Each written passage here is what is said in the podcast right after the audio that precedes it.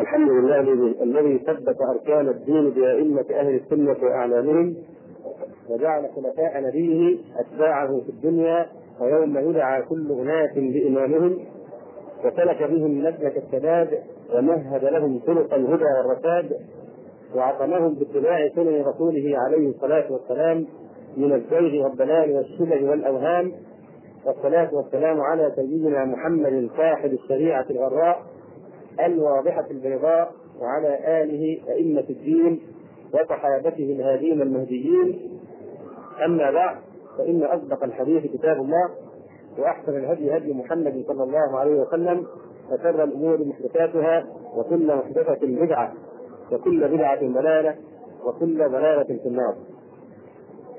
قال الإمام أحمد في مسنده عن أبي هريرة رضي الله عنه قال قال رسول الله صلى الله عليه وسلم قبل الساعة سنوات خداعة يصدق فيها الكاذب ويكذب فيها الصادق ويخون فيها الأمين ويؤتمن فيها الخائن وينطق فيها الرويبضة قيل وما الرويبضة يا رسول الله؟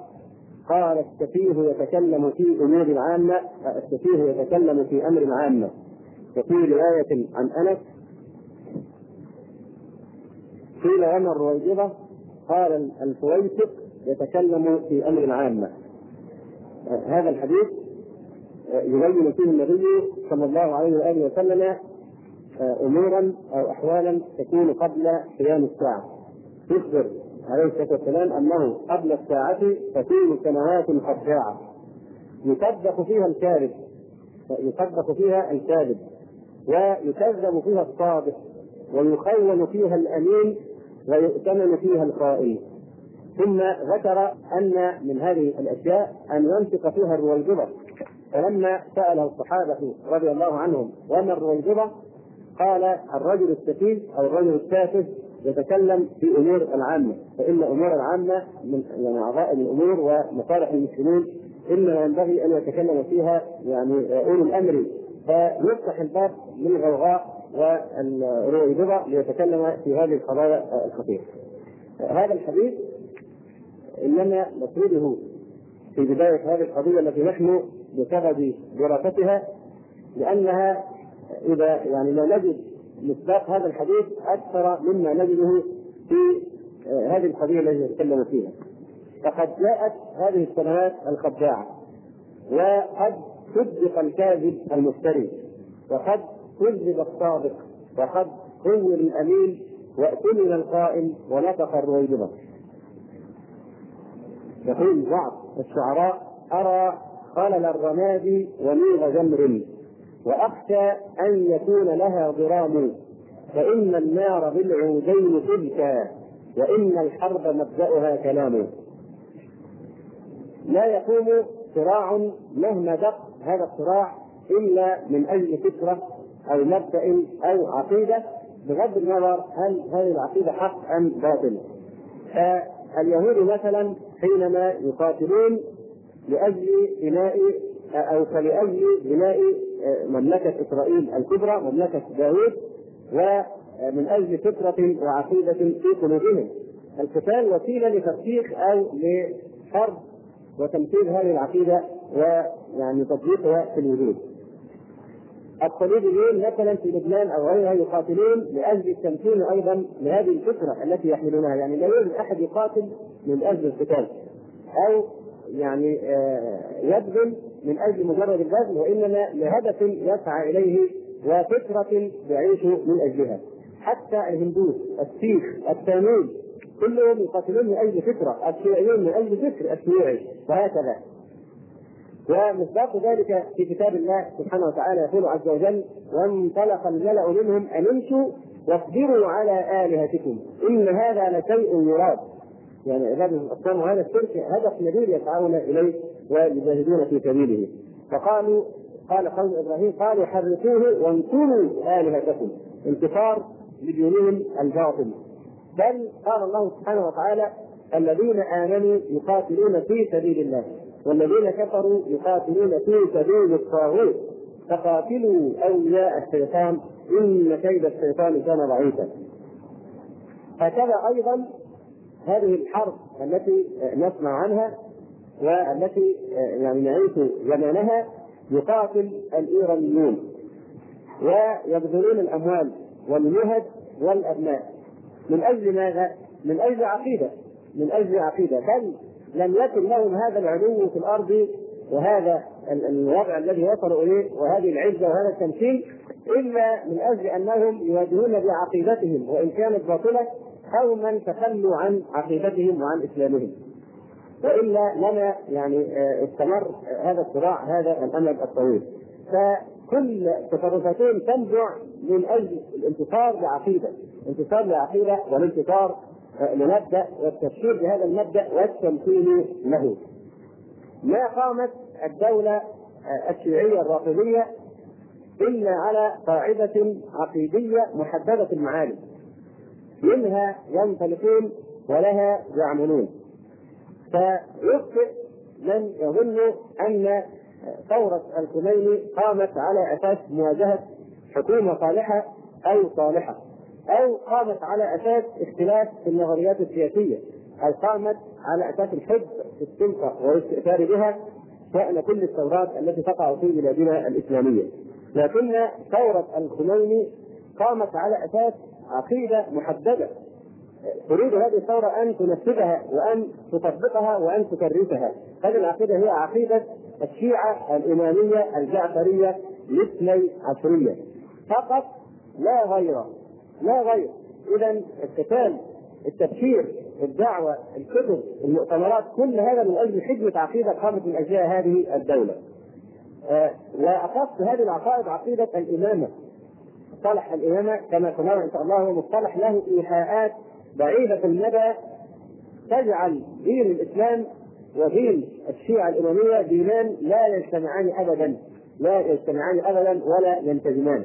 فكلاهما في طريق كما يقول الشاعر تعرف مشرقة وكنت مغربا شتان بين مشرق ومغرب فعلى أساس هذه العقيدة لو كانت هذه العقيدة هي عقيدة الإسلام إذا واجب كل مسلم أن يؤاجر هؤلاء وأن ينصرهم بكل ما يملك بل يجب أن يهاجر إليهم ويبايع إمامهم.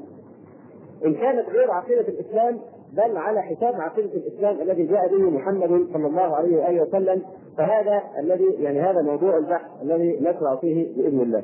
هذا الخميني نفسه يعد نفسه قائم مقام صاحب الزمان. وخليفة الخرافة المنتظر. ووصي رسول الله صلى الله عليه وسلم. ليس الخميني كرئيس أو ملك أي دولة ولكنه يعني فقيه أو داعيه شيعي له خصائص معينة. الخميني اتبع شيئا يسمى ولاية الفقيه ولاية الفقيه لأن الشيعة يعتقدون أن أي سلطان دون سلطان الائمه الإثنى عشرية وخاصة الإمام الذي يزعمون أن أباه المهدي الإمام الحسن العسكري اللي هو الخليفة الحادي عشر من خلفائهم. هنوضح الأمور دي بالتفصيل إن شاء الله. ولهم يعتقدون أن الإمامة واجبة على الله. عندنا معشر أهل السنة الامامه واجبه على الأمة ان تمثل خليفة. هم يوجبون على الله أن يمثل إماما. ثم يفترضون في خرافتهم ورافضهم ان أن الله سبحانه وتعالى لابد أن يكون أوحى إلى رسوله صلى الله عليه وسلم أن ينص نصا صريحا على إمامة علي بن أبي طالب رضي الله تعالى عنه. ثم كل خليفة أو إمام ينص على من بعده. وهؤلاء الأئمة اثنا عشر إماما. لابد أن يكونوا من أهل بيت النبي صلى الله عليه وسلم من ولد فاطمة رضي الله تعالى عنها. فليس هذا فحسب بل إنهم يخلعون. طبعا في كلام كثير. أتوقع أنكم تستغربون حينما تسمعونه. فإنهم اخذ من كتبهم بما فيها كتب الخميني نفسه. فيها هذه العقائد التي نفسها على اتصال لا تستغربون خاصة بعدما تكلم كثير وكثير في هذا الأمر عن سذاجة وحسن نية ولكن نضع الحقائق إن شاء الله اي نقل أو يثبت أي عقيدة على غير الله عليه عند هؤلاء الشيعه. المقصود أنهم يخلعون على الأئمة الاثنى عشر صفات الألوهية. عندهم الأئمة الاثنى عشر هؤلاء أعلى من من الأنبياء، أفضل من الأنبياء، كما ينص الخميني على ذلك في كتابه الحكومة الإسلامية. آه فهذه أبرز العقائد سنفردها ان شاء الله فيما بعد بتفصيل يعني أكثر من هذا. الخميني حينما أقام دولته رفع شعار ثورة إسلامية خالصة لا شيعية ولا سنية. سيتبين لنا أيضا مع الوقت كيف أن هذا من عبارات تقال من أجل الاستهلاك العالمي مش المحلي. لماذا؟ ليضلل ليضلل بسطاء وتذبذ أهل السنة الذين ما قامت دولتهم إلا بالقضاء عليهم. فأبواق الشعائر الدعاية الشيعية يتميزون بالمقدرة الفائقة على الدعاية الجوفاء. فكل هذه الدعاوى إنها ثورة إسلامية لتحرير المضطهدين ونصرة المحرومين وكل هذا الكلام فهذا لا يتعدى قاعات الاجتماعات والمؤتمرات وما هو إلا وهم وسراب خادع ينخدع به البسطاء. طبقا لعقيدة الشيعة كان الخميني صريحا منذ البداية بل إن شئت قل قبل البداية بكثير الخميني طول عمره يظهر بهذه العقائد التي سوف نذكرها والف فيها كتبا كثيره لأنه مؤلف من مؤلفيهم بل حاز على أعلى لقب دين عندهم وهو آية الله. نعم. فالفقيه الشيعي طبقا لنظرية الخميني نظرية ولاية الفقيه هو وهو فقط الذي يمكنه إمامة الأمة وحكمها. ومن عداه ظالم غاصب. يعني خلاصة الكلام لو أنه مسلم لواحد من أهل السنة اجتمعت فيه صفات الإمامة. الإمامة العظمى طبعا الشروط الصحيحة مش الشروط بتاعت متعب بمتعب فيعني لو ان واحد من إمام أهل السنة قام وحكم بما أنزل الله وحكم بالعقيدة الإسلامية الصحيحة هذا في في عقيدة الشيعة ظالم وغاصب لأنه لا يحق ابدا لاحد يحكم إلا أئمتهم المنصوص عليهم وفي بدعة القرون الجديدة أو من كان فقيها يعني يملك ولاية الفقيه التي اخترعها الخميني. مما نقدمه أيضا بين هذا الكلام بعض مواد الدستور الرسمي دستور إيران دستور يعتبر أعلى قانون في البلاد ولينص الدستور في المادة الثانية عشره في إيران على ما يلي يقول الدين الرسمي لإيران هو الاسلام والمذهب الجعفري الاثني عشري وهذه المادة غير قابلة للتغيير إلى الأبد إلى الأبد. اذا هو تكريس للطائفية تكريس لهذه الطائفية وتأسيس لها بحيث لا يمكن يتنازلوا عنها ابدا ابدا ابدا. يقول الدين الرسمي لإيران هو الإسلام والمذهب الجعفري الاثني عشري مقصود بالاسلام يعني هذا المذهب وليس المقصود بالاسلام يعني إسلامنا نحن أهل السنة. لكن هذه عبارة للتوريه والتعمية على السوء كما ذكرت. يقول هذه المادة غير قابلة للتغيير إلى الأبد. ثم ينص الدستور على أن المذاهب الإسلامية الأخرى حنفية وشافعية ومالكية وحنبلية. هذه مغالطة. لأن هذه المذاهب تقسيم المذاهب إلى أربعة أو إلى غيرها. هذه تقسيمها في الأبواب الأحكام العملية مش في مسائل الاعتقاد. وإلا فإن الأربع مذاهب يجمعهم في العقيدة.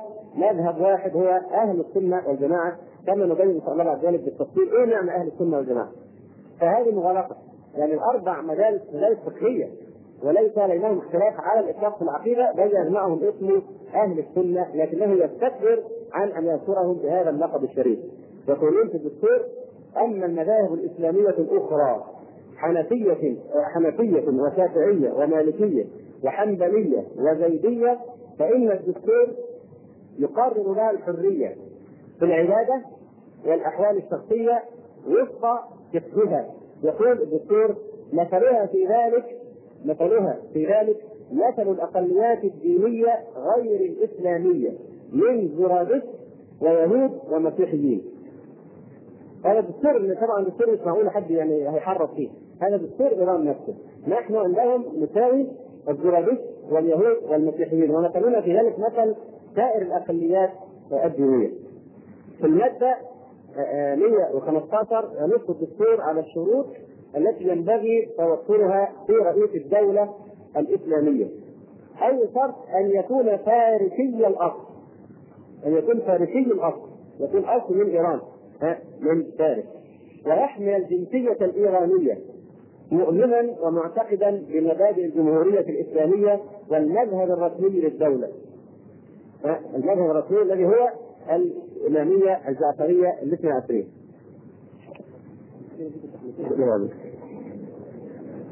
أيضا هناك عبارة آه، يطلقها الروافد نعم يقولون تصدير الثورة. هذه العبارة يعني كثيرا ما يقولونها ويهددون بها البلاد المجاورة خاصة بلاد أهل السنة. يقول نحن نحتاج إلى تصدير الثورة إلى هذه البلاد إلى بلاد أهل السنة. هذا الأمر تصدير الثورة ليس أمرا مجردا عن الأغراض بل مقصودهم الحقيقي ليس تصدير الثورة. أفيقوا أيها النيال البعداء من النيال. أفيقوا مقصود تصدير العقيدة الشيعية كما ستأتي الأدلة بعد ذلك أيضا. الدليل على ذلك أن الخميني نفسه أحيا كل أسباب الفرقة والتناحر بين الشيعة والسنة بكل عنف وبكل إصرار. لم يتريث الخميني ولم يأل جهدا في هدم عقيدة أهل السنة في خطبه ومقالاته ومواقفه. فتفطنوا إلى هذا الرجل. الخميني ليس شيعيا عاديا الخميني رأس ضلالة إمام ضلالة ولا ينبغي أن يطلق. لقب التعظيم الإمام الخميني كما يفعل بعض السذج إمام هو نعم إمام لكن إمام ضلالة وإمام فتنة كما نبين إن شاء الله تعالى. فهو يمثل أعلى قمة وأعلى منصب شيعي تحمل لهذا اللقب آية الله. الخميني لأول مرة في هذه السنة يصرح في بيانه الذي أذاعه على الحجاج الذي نشره للحجاج في مكة. يقول في آخر هذا البيان ونحن سنقطع دابر جميع الظالمين من عنده خبرة بعبارات الشيعة وإيحاءاتها لعلم أن مقصود الشيعة لما يطلق كلمة الظالمين في الأئمة فإنما يخدم كل من عدا الشيعة من حاكم أو ولي فهو ظالم. من أجل ذلك كان أبو بكر ظالما في نظرهم وكان عمر ظالما إلى خلفاء الدولة عثمان إلى خلفاء الدولة العباسية والدولة الأموية إلى يومنا هذا فكلمة ظالم تساوي الحاكم غير الشيعي حتى لو حكم بكتاب الله وبسنة رسول الله صلى الله عليه وآله وسلم. فهذا تعبير له إيحاءاته. فقال قول الخميني فنحن سنقطع دابر جميع الظالمين في الدولة الإسلامية بعون الله تعالى. وسننهي هيمنة وظلمة وظلم الطامعين من خلال تصدير ثورتنا الذي هو في الحقيقة تصدير للإسلام الحقيقي. وبيان للمبادئ المحمدية. انتبهوا. وسننهج الطريق بإذن الله أمام ظهور منقذ ومصلح للجميع والأمة المطلقة لصاحب الزمان أرواحنا فداه. إذا هو يصرح بعقيدته الشيعية المتعصبة وهو أن هدفه من كل ما يعمله التمهيد العالمي لخروج الخرافة، الخرافة التي ينتظرونها وهي يقول أن الإمام الحادي عشر الحسن العسكري من أكثر من ألف سنة. يقولون إن هي أنجب ولد اسمه محمد ابن الحسن العسكري اللي هم يلقبون القائم أو المهدي مهدي آخر الزمان.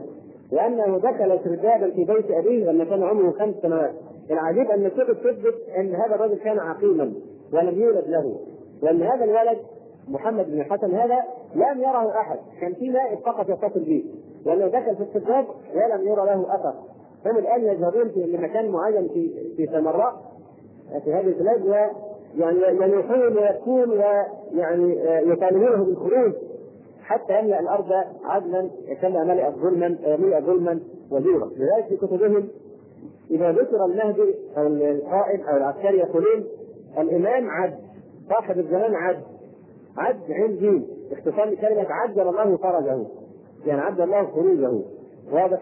فهذه العقيدة أيضا عندهم إن هذا الوهم مختبئ في هذا السرداب إلى اليوم إلى اليوم وأن هناك من يتصلون به في الغيبة الصغرى، اما في الغيبة الكبرى الآن فلا سبيل إلى ذلك، حتى يقول بعض علماء السنة ما آن باستعداد أن يلد الذي كلمتموه بجهلكم ما آن فعلى أصولكم العفاء فإنكم سلفتم العنقاء والغلمان. فالعنقاء والغل هذه أشياء خرافية ليس لها وجود في الكتب، فكذلك هذا المهدي خرافة ليس حقيقة في كما يعتقدون. وهم يعتقدون أنه حتى الآن منذ أكثر من ألف سنة دخل السرداب وهو صبي صغير وما زال حتى الآن قائم في هذا الكتاب فلذلك يقول الخميني إن الهدف من كل ما يفعله هو التمهيد لخروج منقذ أو يقول التمهيد وتنواهد الطريقة بإذن الله أمام ظهور منقذ ومصلح للجميع والأمة المطلقة لصاحب الزمان. هذا لقب من ألقاب المهدي الخرافة. صاحب الزمان أو القائم. عد أرواحنا فداه إذا شخص معين يبدونه بأرواحهم هو هذا الخرافة وهذا الوهم الذي لا حقيقة له. أمر من الأمور المهمة ننبه إليه أيضا وهو أن استغلال الشيعة أو الروافض. ونبين بعد ذلك بالتفصيل إيه معنى الشيعة والروافض. استغلال الشيعة لغير المسلمين و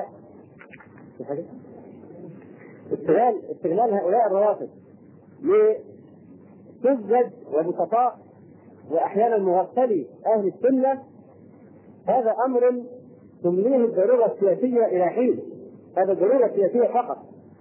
كما أملك عليهم هذه الضرورة اسلوبا يتسم بالذكاء. فالخميني حينما تكلم في كتابه الحكومة الإسلامية تكلم بعبارات يعني كما كان كالذي يريد أن يمسك العصا من منتصفها. فمن حيث عقيدته الشيعيه الراسخه يتكلم بكل العقائد في جرأة ووقاحة وصراحه يعني لا يحسد عليها. لكن حينما يريد أن يستدرج أهل السنة ولا يصدم عواطفهم تجاهل ذكر أبو بكر وعمر تماما. خلى الكتاب من ذكر ابي بكر وعمر.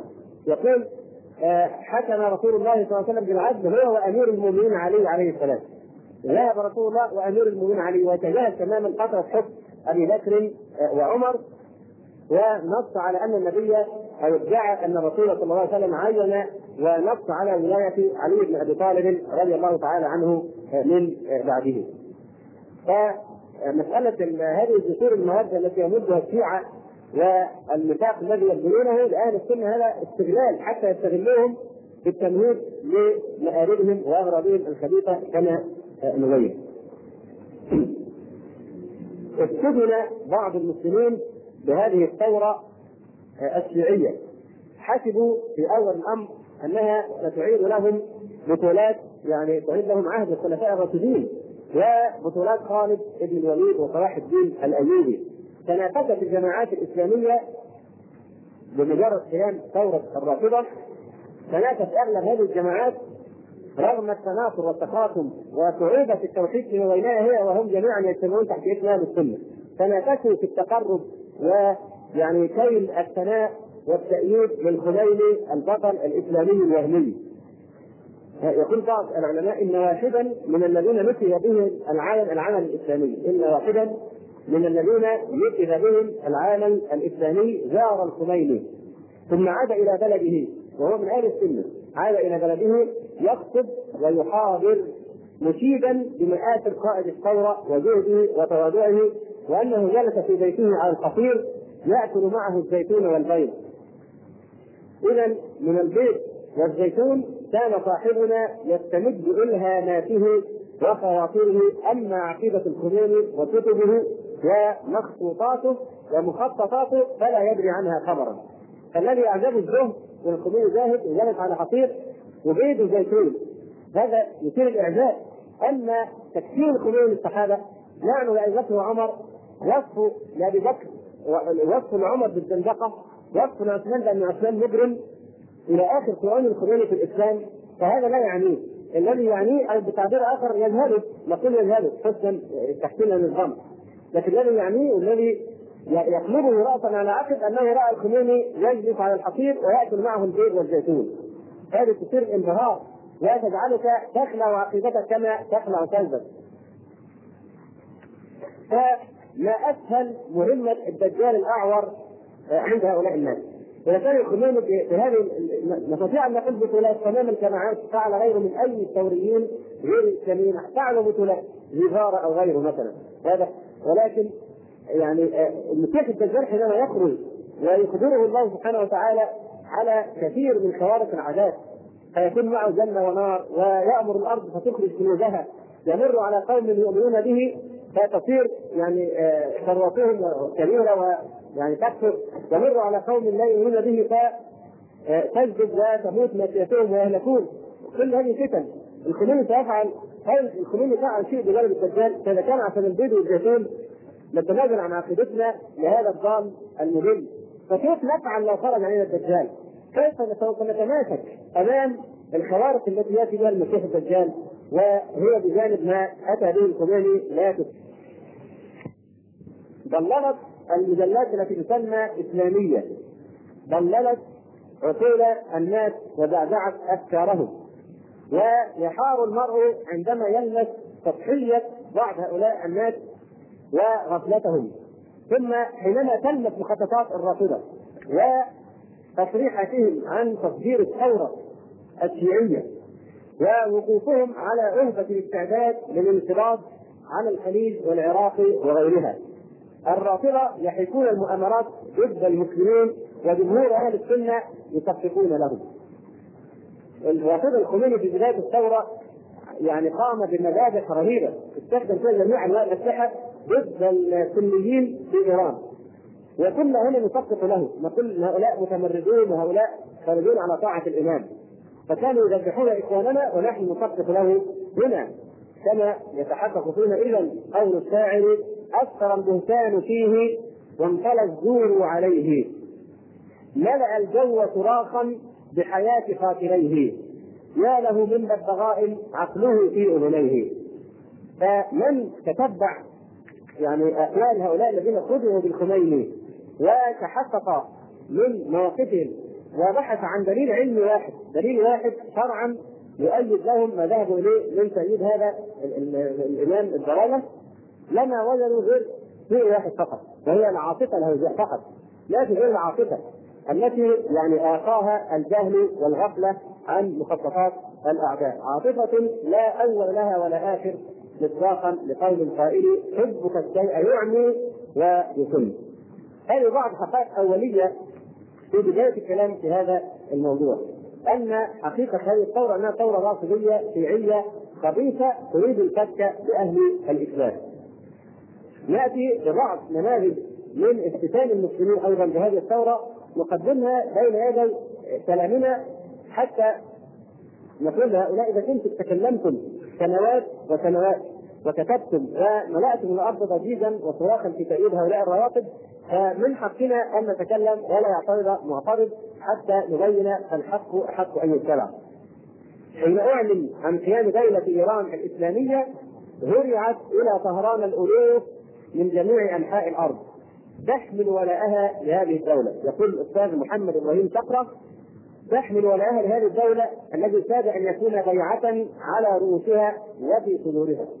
ومن عجز عن الوصول إلى طهران كان يحلق بروحه فوق قم وتبريد وطهران. ليرى بقلبه من وراء الجبال والبحار والسهول كتاب الله عز وجل وسنة نبيه صلى الله عليه وسلم يتحركان من جديد فوق الأرض. تقف من ورائه دولة قوية منيعة تحميه أن يعتدي عليهما. يرسلان الكتاب والسنة للناس كافة مسيرتهم الإيمانية في أمل يتجاوز حدود الأرض ويصعد بالآمنين إلى ملكوت السماء وفي رجاء يحدو بأهله فوق سحب الدهر تنكر الناس بغيثها الطيب المدرار. هذا نموذج يقول الدكتور أحمد الأقوال أيضا في كتابه صلاة في إيران يقول ان ما حدث في إيران على الرغم من تحكم الدول القوى الدولية الكبرى بمقدرات الشعوب المستضعفة قد أذهل الناس جميعا بمن فيهم قاده الحركات الإسلامية إذ شعروا لأول مرة بفرحة تغمر افئدتهم لقيام دولة مستقلة عن التبعية لشرق أو لغرب. تنادي وبصوت عال مرتفع أن القرآن دستورها وما جرى من أحداث متلاحقة ألغى لم يمكن الحركات الإسلامية من تقويم الأمر ودراسته دراسة مجهريه باحثه متمهله من الناحيتين الشرعية والحركية.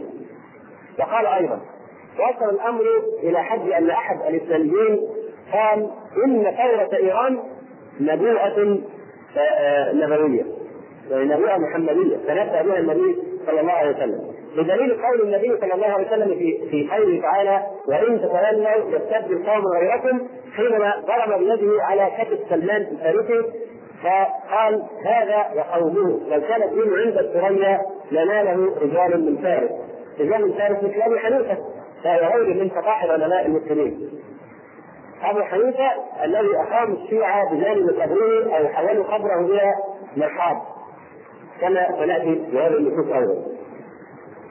فالخميني وشيعته لا تصيبون هذه الآية لا تصيبون هذه الآية لأن دينهم يختلف تماما عن الحق الرباني ولسنا من هذا في شك طرفه عين. آه، من مظاهر الاتهاج بهذه الاتهاج بهذه الثوره أيضا التي تبين مدى اختلال الموازين عندنا ثم إهمالنا لشان العقيدة. لو لو لو لم نكن مهملين لعقيدتنا جاهلين بها لما تورطنا في هذه الورطة. آه، مجلة المعرفة هي مجلة ألوفية إسلامية. تعلن بعد الثورة تقول نبوءة تتحقق الرسول ينتخب إيران للقيادة. نبوءة تتحقق الرسول ينتخب إيران للقيادة. كيف ينتخبون الرسول وهم ينكرون سنته صلى الله عليه وآله وسلم. هذه فتنة عطفت بالمسلمين فصار الحليم منهم حيران. يقول الدكتور الأفغاني أيضا نسمع بين الكلمة الكلمة والكلمة ان بعض الشباب المسلم يريد أن يبايع إمام العصر. ويرحل إليه في طهران. وقد تستغرب أن أحد رجال الشيعة بما تعلمه من منطق قد شيع دكتورا آه، في الرياضيات أردنية. آه، حوله إلى عقيدة التشيع هذا إن كان كليا ما لبث أن تتبع هذا الدكتور في التشيع. حتى ترى يبدأ كل حديث له بسب أبي بكر وعمر رضي الله عنهما. ولهذا قام أحد الشباب كنا في الأردن بضربه مرة في الكويت وكسر له نظاراته وهذا الدكتور يعد الآن من أخطار التشيع في أمريكا. لماذا؟ بالتفكير الإعلامي الذي مارسه بعض حجج أهل السنة. من مظاهر الانخداع أيضا ان يعني كبير الحركة الاسلاميه في السودان سافر إلى إيران حيث صادر إمام الضلالة معلنا تأييده للثورة وزعيمها. في تونس كتب زعيم الحركة الإسلامية أيضا فرج الله فرجته وفك اسره في مجلة المعرفة أيضا كتب مرشحا الخميني لإمامة المسلمين. مرشحا الخميني لإمامة المسلمين. إمامة المسلمين بقت لعبة دلوقتي. كل واحد هيان ابن بيان ورفع ابن رفع يرشح لإمامة المسلمين. وقال أيضا يعني زعيم الحركة في تونس يقول إن الاتجاه الإسلامي الحديث تبلور واخذ شكلا واضحا على يد الإمام البنا والموجودي وقطب والخميني. وهذا شاعر من كبار يعني زعماء الحركة الإسلامية في الأردن أيضا ينشد قصيدته الشهيرة يدعو فيها إلى مبايعة الخميني يسميها بالخميني زعيما وإمام. يقول فيها بالخميني زعيما وإمام هب فرح الظلم لا يخشى الحمام. قد منحناه وشاحا ووسام من دمانا ومضينا للأمام. نهزم الشرك وننساح الظلام ليعود الكون نورا وسلام.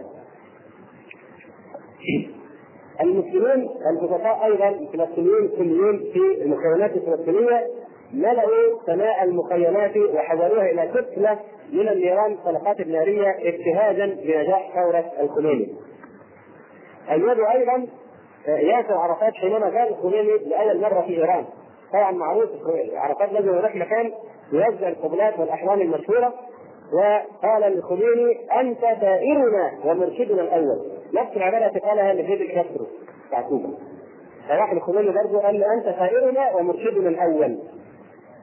آه تمنى كثير من الفلسطينيين أيضا انتصار إيران على العراق. لماذا؟ هذا فلسطين بالفلسطينيين لأن الخميني أقنعهم كما كان يفعل عبد الناصر إن الطريق إلى القدس شوف بيحود إزاي بقى مش خط مستقيم. الطريق إلى القدس كان يمر بالعواصم الرجعيه فالخميني بيقول لهم دلوقتي كده الطريق القدس يمر من بغداد والكويت والرياض وعمان. فلابد عشان نوصل القدس لازم نحطم هذه الدول أولا. نعم. لكن طبعا ما بيمرش ولا بمصر ولا بافغانستان ولا بليبيا ما يمرش طريق القدس بهذه العواصم لماذا؟ أن دمشق هؤلاء ابناء معمولتهم هم ملة واحدة هؤلاء من الخيريه وهؤلاء شيعة رواتب كما نبين إن شاء الله. حتى إن مندوب الخميني في مؤتمر لندن سنة 1980 كفر الإخوان المسلمين. مندوب الخميني كفر الاخوان المسلمين وكفر مجاهدي سوريا لأنهم يقتلون ابناء الطائفة المسيرية.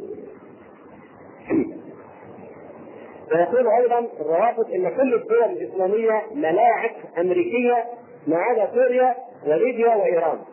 ليست ملاعب أمريكية لكن هذه البلاد الثلاثة يقول الرسول أنها ملاعب أمريكية. طبعا يعني ليبيا بالمناسبة أيضا الرجل الثاني هناك كلام جلول هذا سافر إلى إيران مكث 12 يوما. برفقته 55 مسؤولا ليبيا كان مما قال في خطته في أحد هذه الاجتماعات مندوب الخميني اللي هو يعني كلام جميل.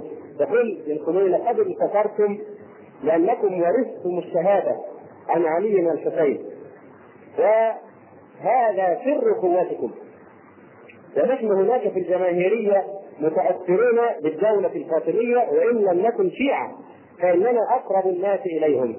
فالمذهب الشيعي أكثر تقدمية من المذاهب الأخرى. هذا كلام جلول. حتى خزوات نفسه قال إن هناك علاقة قرابة بينه وبين الخميني. ولم يفتح عن نوع هذه القرابة. يمكن هو كلام من أهل البيت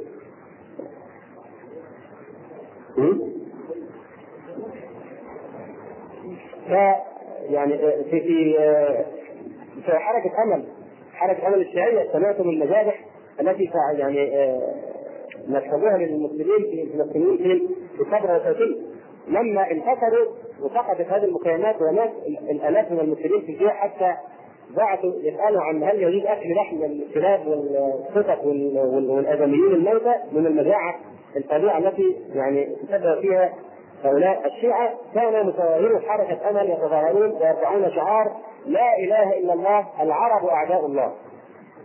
نعم.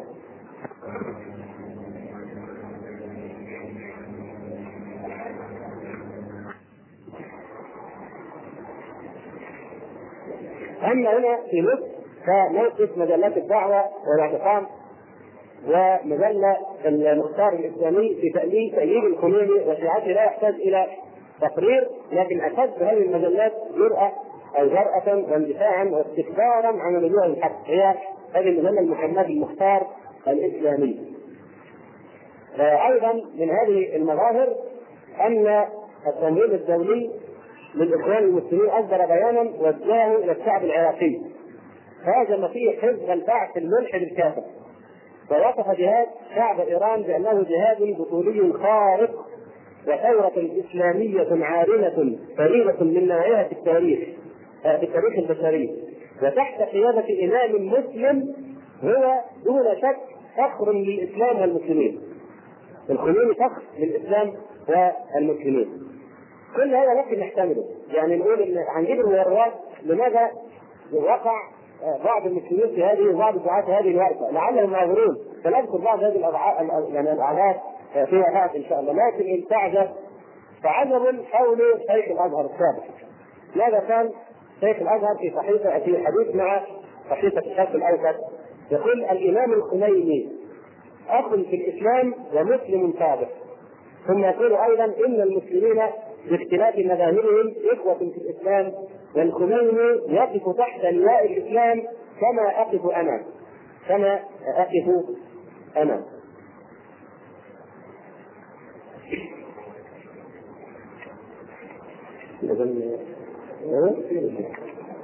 ما هي الاسباب التي ترتب عليها انخداع بعض أهل السنة بالخميني؟ يعني نحاول أن نلخصها يعني هذه الحلقة سنتكلم على الثورة فقط بعد ذلك نتكلم عن العقائد بالتفصيل. أول سبب أن هذا التأييد هذه الموجة العالية من التأييد لم تصدر أو لم تكن غالبة إلا في البلاد التي لم يعايش أهلها الشيعة. مصر مصر آه الأردن السودان شمال أفريقيا. هذه البلاد أصلا ليس فيها اقليه شيعية بحيث يعاشروهم لأن من عاش مع الشيعة يشعر تجاه الشيعة كما يشعر المسلمون تجاه النصارى هنا في مصر ولا فرق على الإطلاق من حيث عدائهم للاسلام وكيدهم بأهل الإسلام وتأمرهم للابتلاء على مخدرات الأمة. لكن هذا الشعور لا يدركه إلا من عاش معه. فأول سبب من خداع المسلمين ب يعني ثورة الخميني أنهم لم يعاشروا الشيعة. ولذلك ينذر أن تجد أحد من علماء المسلمين أو دعاتهم في البلاد التي فيها شيعة وينخدع بهم. لانهم عايشين معاهم بشكل بالذات الكويت والسعوديه والعراق. السبب الثاني تفشي الجهل بتفاصيل عقائد الشيعة بين الخواص فضلا عن العوام لا آية ذلك أن كثير من هؤلاء الخواص كثير من علمائنا ومن المسلمين موجودة الآن ويحتج بها الشيعة. يقولون أن الخلاف بيننا وبين الروافض هذا خلاف في قضايا فكرية ولا يمس الدين في شيء لا يمس العقيدة في شيء. وسنرى كيف انه يهدم العقيدة هدما ويقضي عليها قضاء مبرما ان شاء الله في هذه الدراسة. أضف إلى ذلك انعدام أو قلة المناعة الفكرية عند عموم شباب أهل السنة وعدم وجود مفاهيم أهل السنة وعدم إعطاء العقيدة المساحة التي تستحقها في خريطة الدعوة إلى الله سبحانه وتعالى. فالعقيدة شيء لا وزن له عند كثير من هذه الجماعات ولا تعطيها هذه المساحة التي تستحقها والتي تمثل فيها العقيدة خط الدفاع الأول الذي إذا انهار انهار بعده كل شيء. بنشر بهذه الأسباب التي من أجلها تورط كثير من أهل السنة في موالاة هؤلاء الروافض. فالسبب الأول أن هذا الاتجاه ظهر في بلاد لم يتمكن اهلها من معاشرة الشيعة عن قرب حتى يدركوا مقاطعهم على الإسلام. السبب الثاني تفشي الجهل بتفاصيل عقائد الشيعة بين الخواص فضلا عن العوام. السبب الثالث ومن من أكثر الأسباب التقية.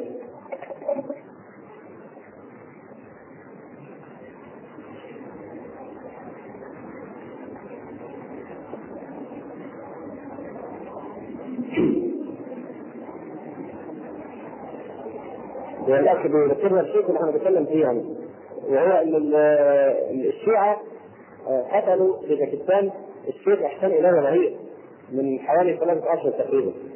الشيخ احسان اله بهير من, من أعظم علماء السنة الذين الفوا في فتح عقائد الشيعة وتأمرهم على الإسلام. من كتب كثيرة معروفة. فقتلوه فتوار القنابل فيه حوالي عشرة من العلماء. وقتل الشيخ رحمه الله تعالى و يعني الشيخ ابن باز يعني جزاه الله خير أي ارسل طائره ويعني أحضر لسانه ودفن في البقيع فرحمه الله تعالى. السبب الثالث هو أكثر الاسباب التقية. التقية عند الشيعة عقيدة السنة التقية هي أنه يجب عليهم أن يتعبدوا بالكذب يتعبدوا بالكذب بإظهار خلاف عقيدتهم أمام المخالف. فهذا الأصل معروف أنه من أصول هؤلاء الشيعة هذا مذهب من بين جميع أبناء العالم يؤكد تأكيدا صارما على ضرورة أن يخفي أتباعه عقيدتهم ولا يظهرونها. فليست فقط يعني جائزة لكنها من الفرائض الدينية حتى يقولون من لا تقية له لا دين له. فهذا الأمر أدى إلى أنهم يخدعون كثيرا من الناس. كيف تكلموا على أبو بكر وعمر كيف أبو بكر وعمر رضي الله عنهما هؤلاء الخلفاء الراشدين. فقل له أنتم تطعنون في القرآن وتقولون بتحريف القرآن يحلف لك على أن هذا المصحف هو الذي نؤمن به ونعتقد به. فأي شيء يعني تخالف فيه وتذكره له فيظهر خلاف ذلك موافقة لك وتقية. حتى يفسرون يفسروا قوله تعالى إن أكرمكم عند الله أتقاكم يعني أعملكم بالتقية.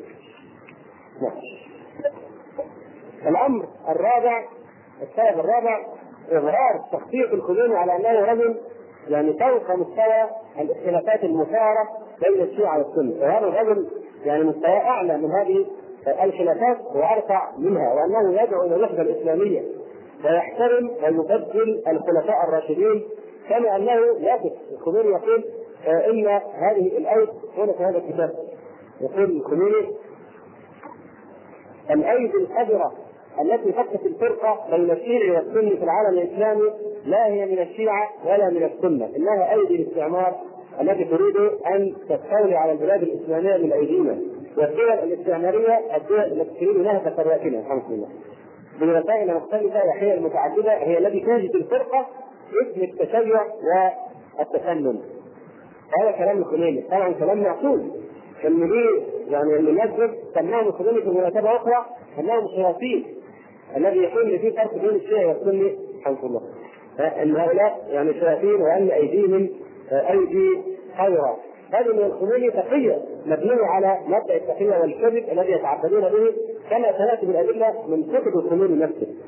واعتداءه على يعني الصحابة رضي الله عنهم وأهل الإسلام. أيضا من هذه الأسباب التي أدت إلى هذه الفتنة التباكي الشيعي يسكنون البكاء. يسكنونه حقيقة هذا الكلام مش بكاء يعني كلام أدبي لكن البكاء بعينه. يعني يجلس امام الكعبة ويعني فجأة كده بيقوم واحد يقول لهم شوية يعني يعني أشياء اوراد فيخرجون جميعا يعني يمحون على الشتيم كذا البيت ظلموا واتعملوا فيخرجون يبكون جميعا. تجد كل رجال كان يبكون بحقه. ومجرد ما يتوقف الرجل يخرجون المناديل وينفعون وخلاص انتهى الأمر. فموضوع الثبات ده يعني شيء من اساسيات دينهم بل ليس فقط الشبكة للنياحه ضرب الخدود ولفظ الخدود يشق الجيوب يعني يوضحون ذلك اظهارا من الحزن والتأسف على قتل الحسين رضي الله تعالى عنهم فهم يقولون الوحده الإسلامية ويستدلون بالنصوص التي تدعو إلى الوحدة وإلى التآخي ويقولون ألفاظ جميلة ألفاظ معقولة كما يقول أحدهم هو الشيخ يسمى مسلم الأمين يقول ما زلنا نتفاجر حول الخلافة حتى أصبح خليفتنا المفوض الثاني الفرنسي. يعني يخلنا ما فيش نختلف السنة والشيعه ما زلنا نتفاجر حول الخلافه حتى أصبح خليفتنا المفوض الثاني الفرنسي. ويقول اخر ما زلنا نختلف حول غسل أو مسح قدم حتى أصبحنا لا نملك من وجه الأرض موضع قدم. فهكذا يبطلون الثبات على وحده المسلمين وضرورة تآلفهم فهذه كلمة حق يراد بها ذلك. صحيح وحده المسلمين لكن وحده على حساب عقيدتنا إذا فقدنا عقيدتنا فماذا يبقى لنا؟ فبعدا لهذه الوحدة التي تقام على حساب الإسلام. وتحكم لهذا الاتحاد الذي يبنى على أعراض أصحاب محمد صلى الله عليه وسلم وأزواجه رضي الله تعالى عنهن فإن كانوا يريدون الوحدة الخميني يعلن بس يعلن فقط ان إن ابو بكر وعمر مسلمين لو الخميني يعلم أن ابو بكر وعمر مسلمين فيبقى فعلا لازم يدعو الوحده لكن لما يكون أبو بكر كافر وعمر زنديق وعثمان مجرم فهو اللي الكافر وهو الزنديق وهو المجرم واضح فأين الوحدة؟ هذا الكلام يخدعون به السذج لكن من عنده خبرة ومعرفة بحقيقة عقائدهم الباطلة لما يعني جرت عليه هذه الحيل. فأين الوحدة وهم لم يتركوا كبار الصحابة رضي الله عنهم ولعنهم وتكفير جميع الصحابة معنا خمسة. كنا نرى إن بعد الرسول عليه الصلاة والسلام ارتد كل الصحابة. الصحابة في حجه الوداع كانوا أكثر من 100000 صحابة رضي الله عنهم. ارتدت كل امه ولم يبقى على الاسلام إلا خمسة كما نبين إن شاء الله فيما بعد. فهل ترك السباب الصحابة؟ ترك السباب المبشرين بالجنه؟ وهل تخلوا عن القول بتحريف القرآن والتقية؟ وهل تابوا عن العقائد الوثنية؟ يقولون إن الائمه يعلمون الغيب لا تخفى عليهم خافيه في السماوات والأرض لانهم يدبرون هذا الكون هذا كلام بحروفه موجود في كتب الخميني كما سنبين إن شاء الله. آه أيضا من الفتن الذي الذي غلت هذه الفتنة واقع أهل السنة. واقع أهل السنة كثير من الشباب يفكرون بطريقة عجيبة، طريقة مشوهة. فإنه إذا لم يجد الطريق الصحيح طبعا ما يندفع إلى طريق الخطا. فهل عدم وجودك للمنهج الصحيح أو الدولة الإسلامية يبرر لك انك انت تنجرح نحو قاتل واضح في بطلانه كموالاه هؤلاء الرواتب؟ أهل السنة الشباب ماذا هذا الشباب الذي عنده عاطفة إسلامية ويحضره الأمل في قيام دوله إسلامية تحمل رايه هذا الإسلام وتوقف له في الأرض. واقع المسلمين أهل السنة تشتت الضعف عدم وجود القيادات الصالحة الفراغ الفكري الحواء العقائدي كما يقول الشاعر أتاني هواها قبل أن أعرف الهوى فطابق قلبا خاليا فتمثله. أيضا عجز الشعوب الإسلامية في أهل السنة، الشعب الإيراني طبعا شعب منظم على أعلى درجات النظام، لأن كل موارد في ايران جندي لهذه الدعوه الشيعية. وده شيء معروف عنه. في حين نجد أهل السنة العجز والفوضى والضعف الخلقي والضعف الديني في كثير منهم. على الجانب الآخر رأى الشباب نجاح ثوره الخميني فشل أمريكا في الليل من الثورة الثورة مع قواتها عاطفه الشباب الإيراني وتضحيته والأساطير المنتحه في استبسالهم في القتال واستبسالهم ضد الشاه والدماء التي اريقت في سبيل إنجاح هذه الثورة. من جانب ثالث الحملات التشهيرية لأعداء الإسلام. في كل العالم سواء في العالم الإسلامي من الحكام العلمانيين أو في العالم الغربي بقياده أمريكا وأوروبا فكانوا كلهم يحاربون ايران باعتبارها تمثل الإسلام وهم يكرهون الإسلام لا لأن الايرانيين مبتدعين أو شيعة أو كذا. فجاب رد فعل عند الشباب المتحمس للدعوه الإسلامية بأن بأننا إذا يعني عادينا ثورة الخميني فسنكون قد وقفنا مع هؤلاء كلهم في خندق واحد ضد ثورة تقول انها إسلامية. فاندفع اتباع كل ناعم الذين يميلون مع كل ريح.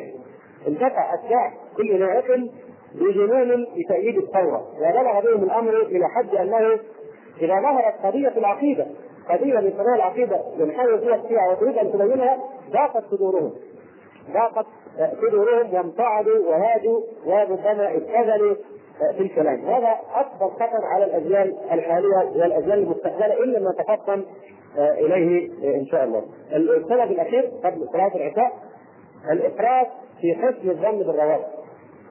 هؤلاء الادعاء الذين يعني اندفعوا في تأييد ثورة الخميني التزموا مبدأ إسلاميا أصيلا، مبدأ حسن الظن. مبدأ حسن الظن وهو مبدأ مطلوب شرعا لذلك بدأ بعض دعاة أهل السنة لتسامحهم وطيبه قلوبهم وحسن نواياهم يعني بداوا به ولكنهم لم يبنوه إلا على عاطفة، لم يبنوه على علم. احسن الظن أنهم لا يعلمون حقيقة الشيعة، ليس عندهم خبر بباطلهم، فلذلك قدموا مبدأ احسان الظن وانطلق عليهم عبارات الخميني إن الذين يفرقون الشيعة والسنة هؤلاء مجرمون وهؤلاء أيديهم قذره وهؤلاء شياطين وإنها ثورة إسلامية خالصة لا شيعية ولا سنية. فانطلق عليهم لم يعرفوا ان يتعبدوا بالسبب مع المخالف ويخدعون المسلمين. فبالعاطفه فقط حكموا على هذه الثورة بغض النظر عن النظر في عقيدتهم قبل الحكم عليهم. حسن الظن بالشيعة تماما كحسن الظن باليهود بالنصارى بالقاديانية بالبهائية بالماسونية بأي حركات هدامه. لو إن إحنا كنا نعلم حقيقة هؤلاء الناس لما وقعنا في حسن الظن بهم لانهم يستلمون مع كل هذه الفرق. حسن الظن بالشيعه هو حسن الظن باليهود بالنصارى بالقاديانيين الذين يتفاتون أيضا على الوحدة الإسلامية بالبهائيين بالبابيين بالماسونيين. فانتبه هؤلاء يستحقون حسن الظن بمجرد العاطفة فيعني فليحسن الظن بهؤلاء الروافض.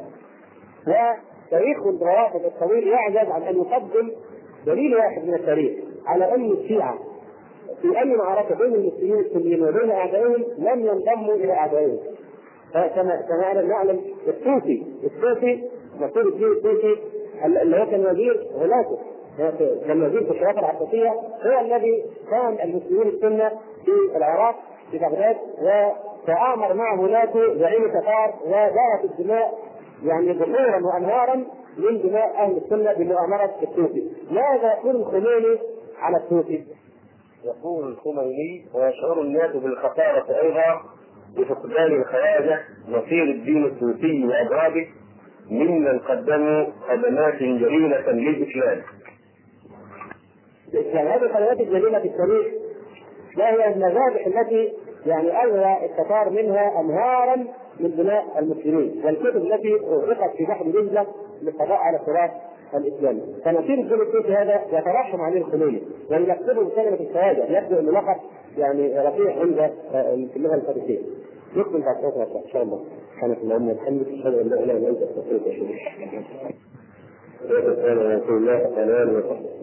لازلنا ننقل الأسباب الذي ادت إلى انخداع كثير من أهل السنة بهذه الفتنة الخمينيه فقلنا السبب الأول أن اغلب البلاد التي ظهرت فيها هذا هذه الظاهره بلاد لم يبتلى اهلها بمعاتبه الشيعة ومعايشتهم. الأمر الثاني تفشي الجهل بتفاصيل عقائد السنة وعقائد الشيعة بين الحياة فضلا عن العوام. الأمر الثالث تعبد الشيعة بالتقيه وهي الكذب بمصلحة دعوتهم. الأمر الرابع اظهار شخصية الخميني بأنه فوق مستوى الاختلافات المثاره بين السنة والشيعة وأنه ارفع منه. الأمر الرابع التباكي على وحدة المسلمين الضائعة. الأمر الخامس واقع أهل السنة، الأمر الثالث الإفراط في حسن الظن بالرواتب. الأمر الذي السبب الذي بعد ذلك تدليل دعاة التفريط بين المذهبين. علمنا أن هناك دعوة خبيثه يدعو اليها الشيعه وهي دعوة التفريط بين المذاهب الإسلامية. يدعون ان يدعون إلى التفريط. إذا درسنا قضية التفريط بتفصيل يعني وافي سوف إلى حقيقة واحدة لا ثانية لها. ولأن التفريط في المفهوم الشيعي يساوي تفريط أهل السنة للشيعة بعباره أخرى تجريد أهل الشيعة السنة أو تشييع أهل السنة. فلم يدركون الحقيقة إن هذا دين وهذا دين. هذا دين وهذا دين. دينين كل دينين لا يجتمعان مش مذهبين في دين واحد. الإمام الشنقيطي رحمه الله تعالى العلامه القراني محمد أمين الشنقيطي رحمه الله حينما على مرأى ونسمع من طائفة من تلاميذه. اتاه يبدل من آيات الرواتب منذ قليل من زمن قبل الثوره وقال نحن جئنا لنناظرك يعني ونبحث قضيه المسلمين والتوحيد وكذا وإيه اللي أنتم تأخذوه علينا كأهل السنة. فقال لهم يعني نحن لا توجد بيننا أصول نتفق عليها لكن أنتم لكم أصول ولنا أصول. وبعباره أخرى لكم دينكم ولنا دين. ثم إنكم فوق ذلك أهل كذب ونفاق. ورفض أن يحاورهم ولم نفهمهم هذا كلام لا يخرج إلا من انسان فاهم الشيعه وعلى وعي بخطوتهم وحيلهم الخبيث. فمعنى التخريب عند الشيعة لا يتجاوز هذا المعنى. لذلك حينما أنشأوا دارا للتخريب في القاهرة رفضوا أن يقيموا دار مماثلة للتخريب داخل إيران. فقط في القاهرة لماذا؟ لأنهم يقصدون تقريب السنيين إلى مذهبهم الرافضي الكبير. فهم في عالم أجمع ينشرون مذهبهم تحت ستار التقريب التقي هذا ستار مثل ما يفعل المحاربون يطلقون اولا قنابل إيه الدخان حتى تغطي الزحف. فنفس التقيه والتقريب هذا عبارة عن ستار من الدخان يحتملون وراءه لينشروا هم عقيدتهم بكل ما أوتوا من قوه وهذه مهمه في جميع أنحاء العالم وبالذات في أوروبا وأمريكا. أيضا آآ آآ بعض علمائنا نحن السنيين حينما ننقل أقوالهم في التيسر إن شاء الله لا يستفيد من علمائنا بما فيهم كما رأينا شيخ الأزهر كثير من العلماء ومن الدعاء ظهر منهم مهادنه مهادنه للشيعة أدت هذه المهادنه إلى انها كانت على حساب عقيدة شباب أهل السنة، يعرف عندهم القضية. وتتضمن المهادنه تصحيحا ذليا لعقائد الشيعة. لأن كان هؤلاء كفار أو كان هؤلاء يعلمون غير الإسلام أو منحرفين لماذا نمدحهم ونقول إنهم إخواننا؟ لماذا يقول الشيخ فلان والشيخ فلان والشيخ فلان إلى آخره إن إحنا ده خلاف زي خلاف بين أي مذهب بين مذهب الشافعيه والمالكية والحنابلة ومع ذلك كلنا إخوة فكذلك الشيعة مذهب من المذاهب الأربعة اختلافات في أمور فقهيه لطيفه فلماذا يداري هؤلاء على حقيقة الأمر؟ هذه التعمية أدت إلى تطبيق شهاده السنة نعرف إن ده دين وده دين. مش مذهب وهذا ده دين وهذا دين آخر. ولا يمكن التقريب إلا بدلالان أحدهما بالاخر وتخلي احدهم عن عقيدته. هذا معنى التقريب. أيضا كما ذكرنا كثير من العلماء ولا داعي لذكر الاسماء الكثيره اوهموا أنفسهم كانوا يعيشون في أحلام يقظة. العجيب انهم يحتملون الظن هؤلاء الناس لدرجه غير عاديه تجيب له الكلام يقول لا لا يمكن تجيب له الثاني القانوني نفسه يصيب على القانون وفي الامر يحتمل الظن إلى درجة لا تتصور. انه لا يمكن تقول له واضح. طب أنت أصلا من أين هذه الثقة؟ عرفت منين؟ حتى تثق به هذه الثقة؟ سوف نأتي نعرفه أكثر وأكثر خلال هذه الدراسة إن شاء الله تعالى. ففي الحقيقة لو ان الكلام خرج من الناس لا لكن هذا أمر مستمر لكن ياتي من دعاء من زعماء دينيين من أئمة ومشايخ. فهذا يعني يتحقق فيه قول القائل إن كنت لا تدري فتلك مصيبة. وإن كنت تدري وتقول هذا الكلام في حق الشيعة فالمصيبة أعظم. لأن خيانه بالله ورسوله خيانة ومؤامرة في حق الإسلام أن يمدح دين الشيعة وهو دين مخالف ومغاير لدين الإسلام. أيضا من الأعذار التي قد تلتمس لبعض هؤلاء انهم نظروا إلى الأمر نظرة مصلحية. نظروا إلى الأمر نظره نظره مصلحيه قالوا ربما يترتب على مهاجمه هذه الدولة الفتيه الناشئه يترتب عليها بعض المصالح للمسلمين من أجل أن تتعاون معنا عن الاهداف والمصالح المشتركة إن وجدت. وقالوا عسى أن إن إحنا زاملنا الخميني وايدناه عسى أن ترد هذه الدولة الخمينية الجميل لأهل السنة الذين يعني أسرفوا في ان كثير منهم المدح والثناء العطر على آه، هذه الثورة. كانوا عليهم النبي صلى الله عليه وسلم ربما يرد لنا الجميل ويسميه مجاهدي سوريا ومجاهدي أفغانستان. عاد هؤلاء جميعا عادوا بقصة حنين عادوا بقصة حنين وأوجدت الثورة الليبية نصيرية آه، سورية وكفر من ضمن الخميني الإسلامي المسلمين في كل أنهم يقاتلون الطائفه النصيريه وايدوا ملاحده ليبيا. وروافد الخليج والعراق والسعودية في الشرق طبعا ولبنان والكويت. فصارت القناه من الشيعه في كل هذه البلاد التي فيها نسبه يعني كبيره من